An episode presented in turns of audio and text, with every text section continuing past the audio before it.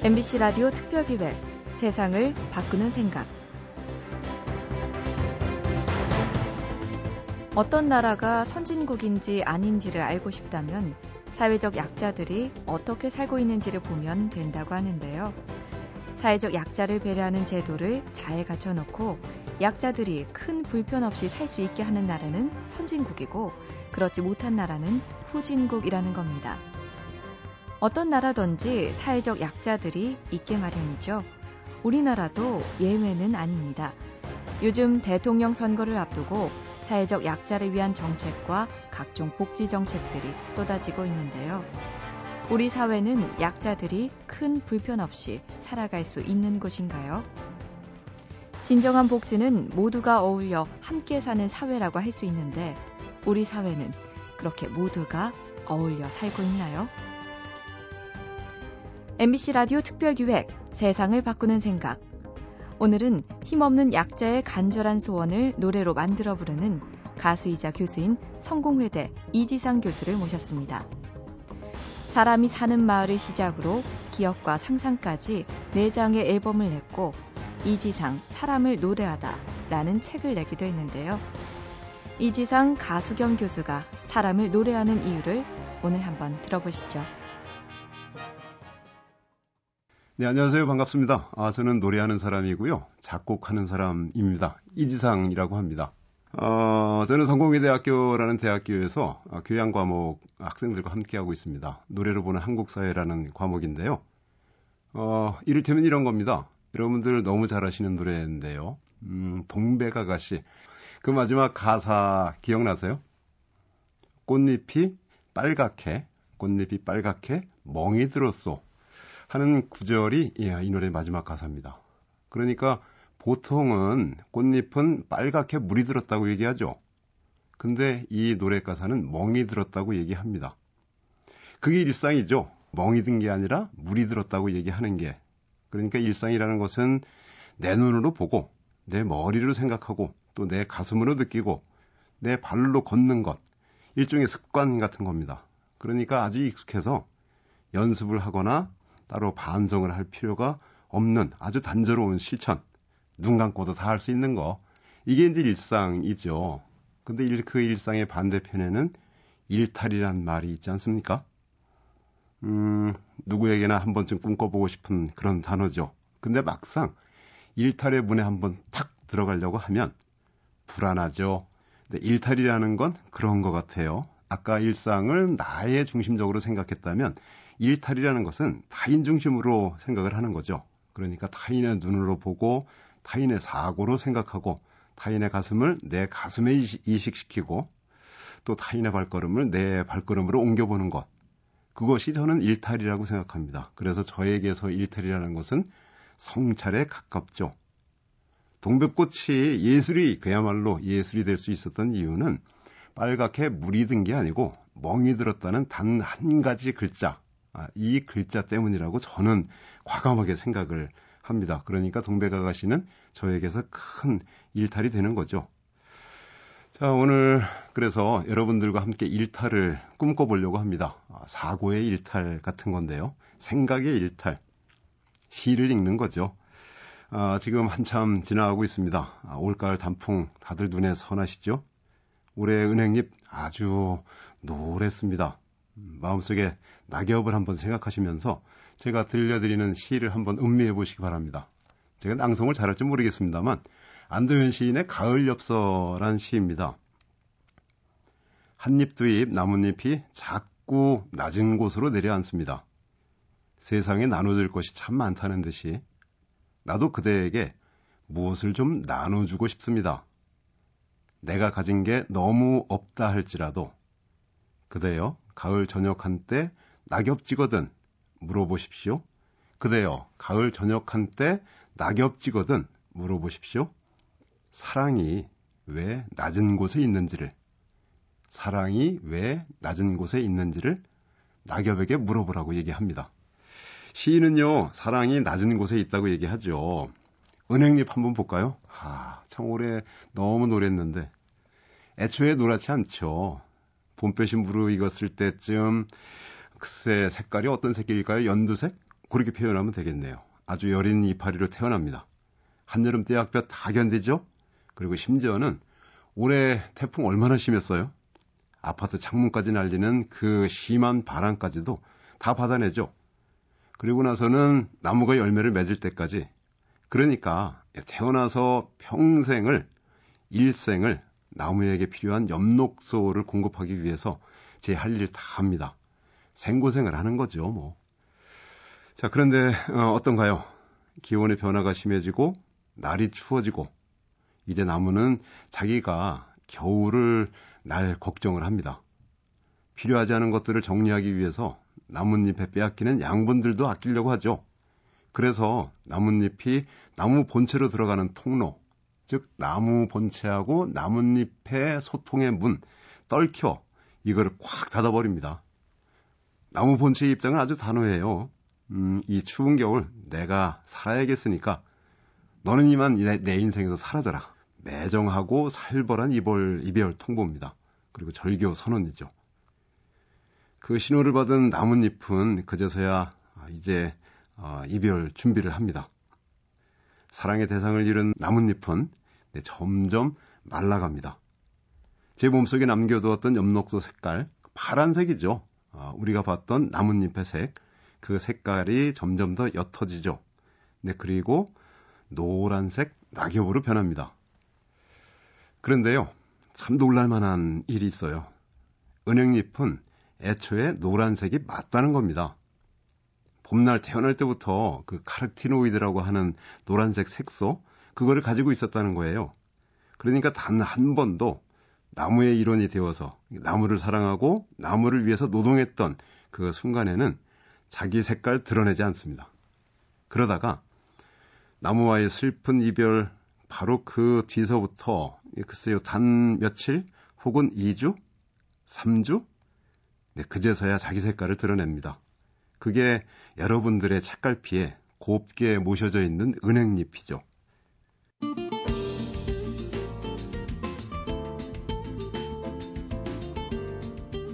MBC 라디오 특별기획 세상을 바꾸는 생각 오늘은 사람을 노래하는 가수 이지상 성공회대 교수를 모시고 사람을 노래하는 이유를 듣고 있습니다. 계속해서 들어보시죠.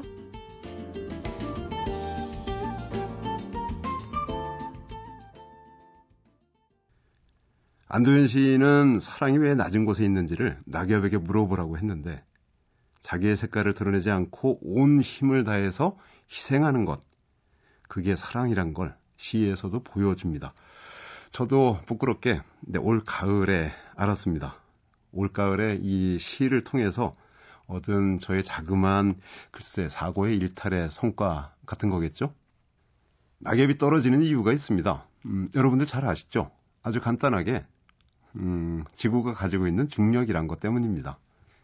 지구의 가장 중심, 지구의 가장 깊은 곳에서 어, 모든 사물들을 낮아지라고 잡아끄는 힘, 이게 이제 중력이죠. 그 중력 때문에 나무는 뿌리를 내리고요. 사람들은 땅 위를 걷습니다.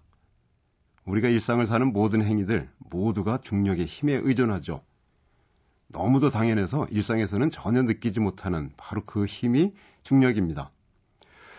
그런데 어떻습니까? 어, 고소득, 고효율, 고위직, 고득점, 뭐 고자를 붙이면 다 인간 세계의 모든 것이 좋아지는 것 같은 빌딩도 더 높게 짓고 교회 첨탑도 더 높게 올리고 그야말로 높을 꽃자 써가지고 네, 고, 고, 고.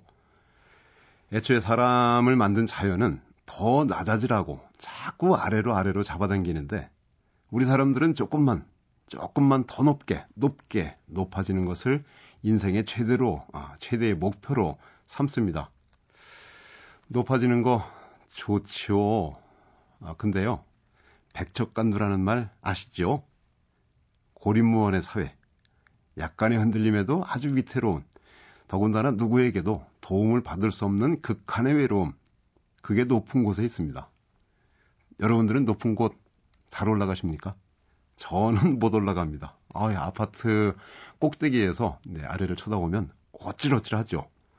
가끔 이제 비행기 타잖아요. 어, 그러면 그때마다 잘 하지도 못하는 그 기도가 절로 나옵니다. 그만큼 높은 곳 무서워합니다. 제가 파리 얘기 하나 해드릴까요?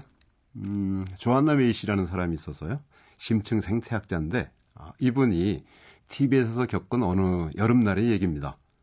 조한나 메이 씨가 현지 불교 신자들하고 회의를 하면서 아, 공예품 조합을 만들기 위해서 계획을 세웁니다. 아, 그러니까 이 사람들을 어떻게 잘 살게 할까라는 궁리를 하는 거죠. 서구적 입장에서요.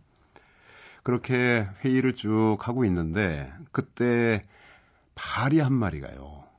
찻잔에 퐁당 빠져버렸네요. 어, 그러니 이거 어떡하겠습니까? 조한남의 씨는 그저 아 그냥 건져내고 먹으면 되겠지라고 생각을 했습니다.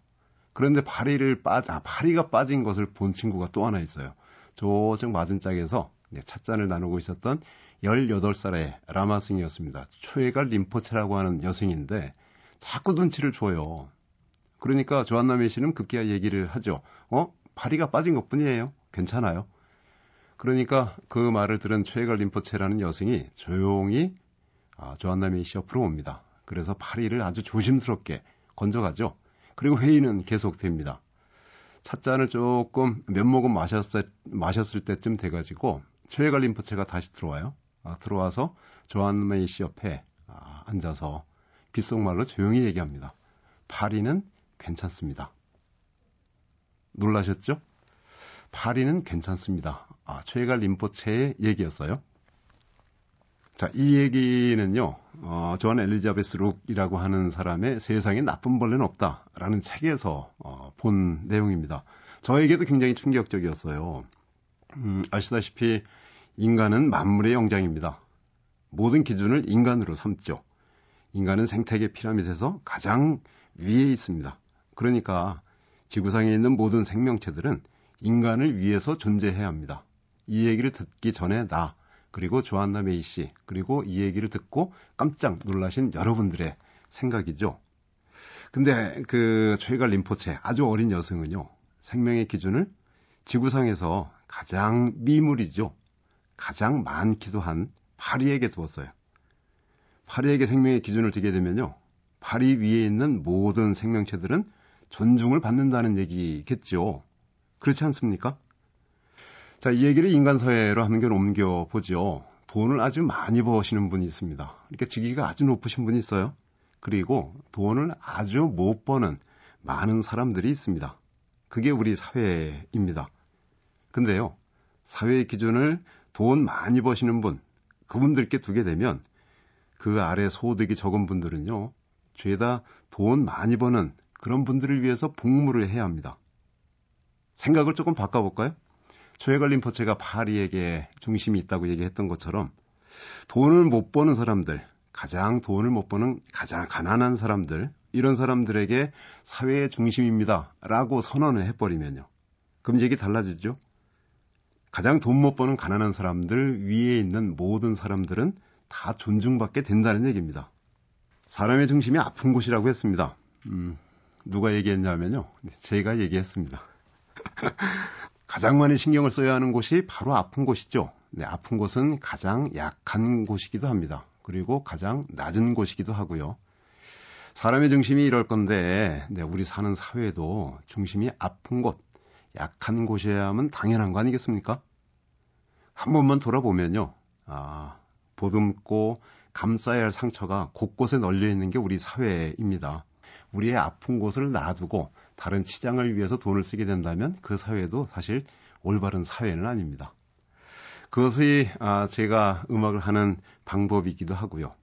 네, 그러니까 낙엽이 지는 것, 또 온 힘을 다해서 희생하는 것이 진정한 사랑인 것처럼 중력을 간직하고 있는 자연의 가르침, 그게 내 마음속에 존재해야 하는 것처럼 최갈림포체가 파리에게 생명의 기준을 두고 있는 것처럼 사회의 약한 곳, 낮은 곳, 힘없는 곳을 먼저 치유해야 하는 것, 우리 사회가 반드시 이루어야 할 의무라고 저는 생각을 합니다. 네, 오늘 저의 세상을 바꾸는 생각은요, 아, 애초 동백아가씨로 시작됐던 저의 일탈, 아, 사고의 일탈, 이 부분을 한 구절로 정리를 하면 이렇게 해야 될 것 같습니다. 사랑아, 낮은 곳에 있어라. 자, 시간을 나눠주셔서 감사합니다. 고맙습니다. 대한뇌졸중학회 이사장 이병철입니다. 전 세계적으로 2처에 한 명씩 뇌졸중이 발생하고 6초에 한 명씩 뇌졸중으로 사망하고 있습니다. 갑자기 한쪽 팔다리 힘이 빠지거나 말하기 힘들 때, 갑자기 어지럽고 균형을 잡기 힘들 때, 물체가 두 개로 보일 때, 특별한 이유 없이 갑자기 아주 심한 두통이 발생할 때, 지체 없이 응급실에 가야 합니다. 응급 증상을 정확히 알고 신속히 대처하는 것, 뇌졸중 치료의 첫걸음입니다. 건강한 혈관을 지키는 레드서클 캠페인. 보건복지부와 질병관리본부가 함께합니다.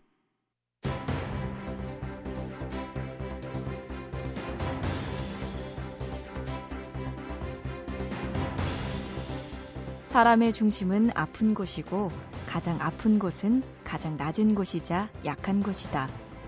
가수 이지상 교수가 왜 제일동포들이 세운 민족학교 후원이라든가 사형제 폐지 국민운동, 지리산 평화연대 등을 위해서 노래하는지, 왜 사람을 노래하는지 그 이유를 이제 알 것 같지요?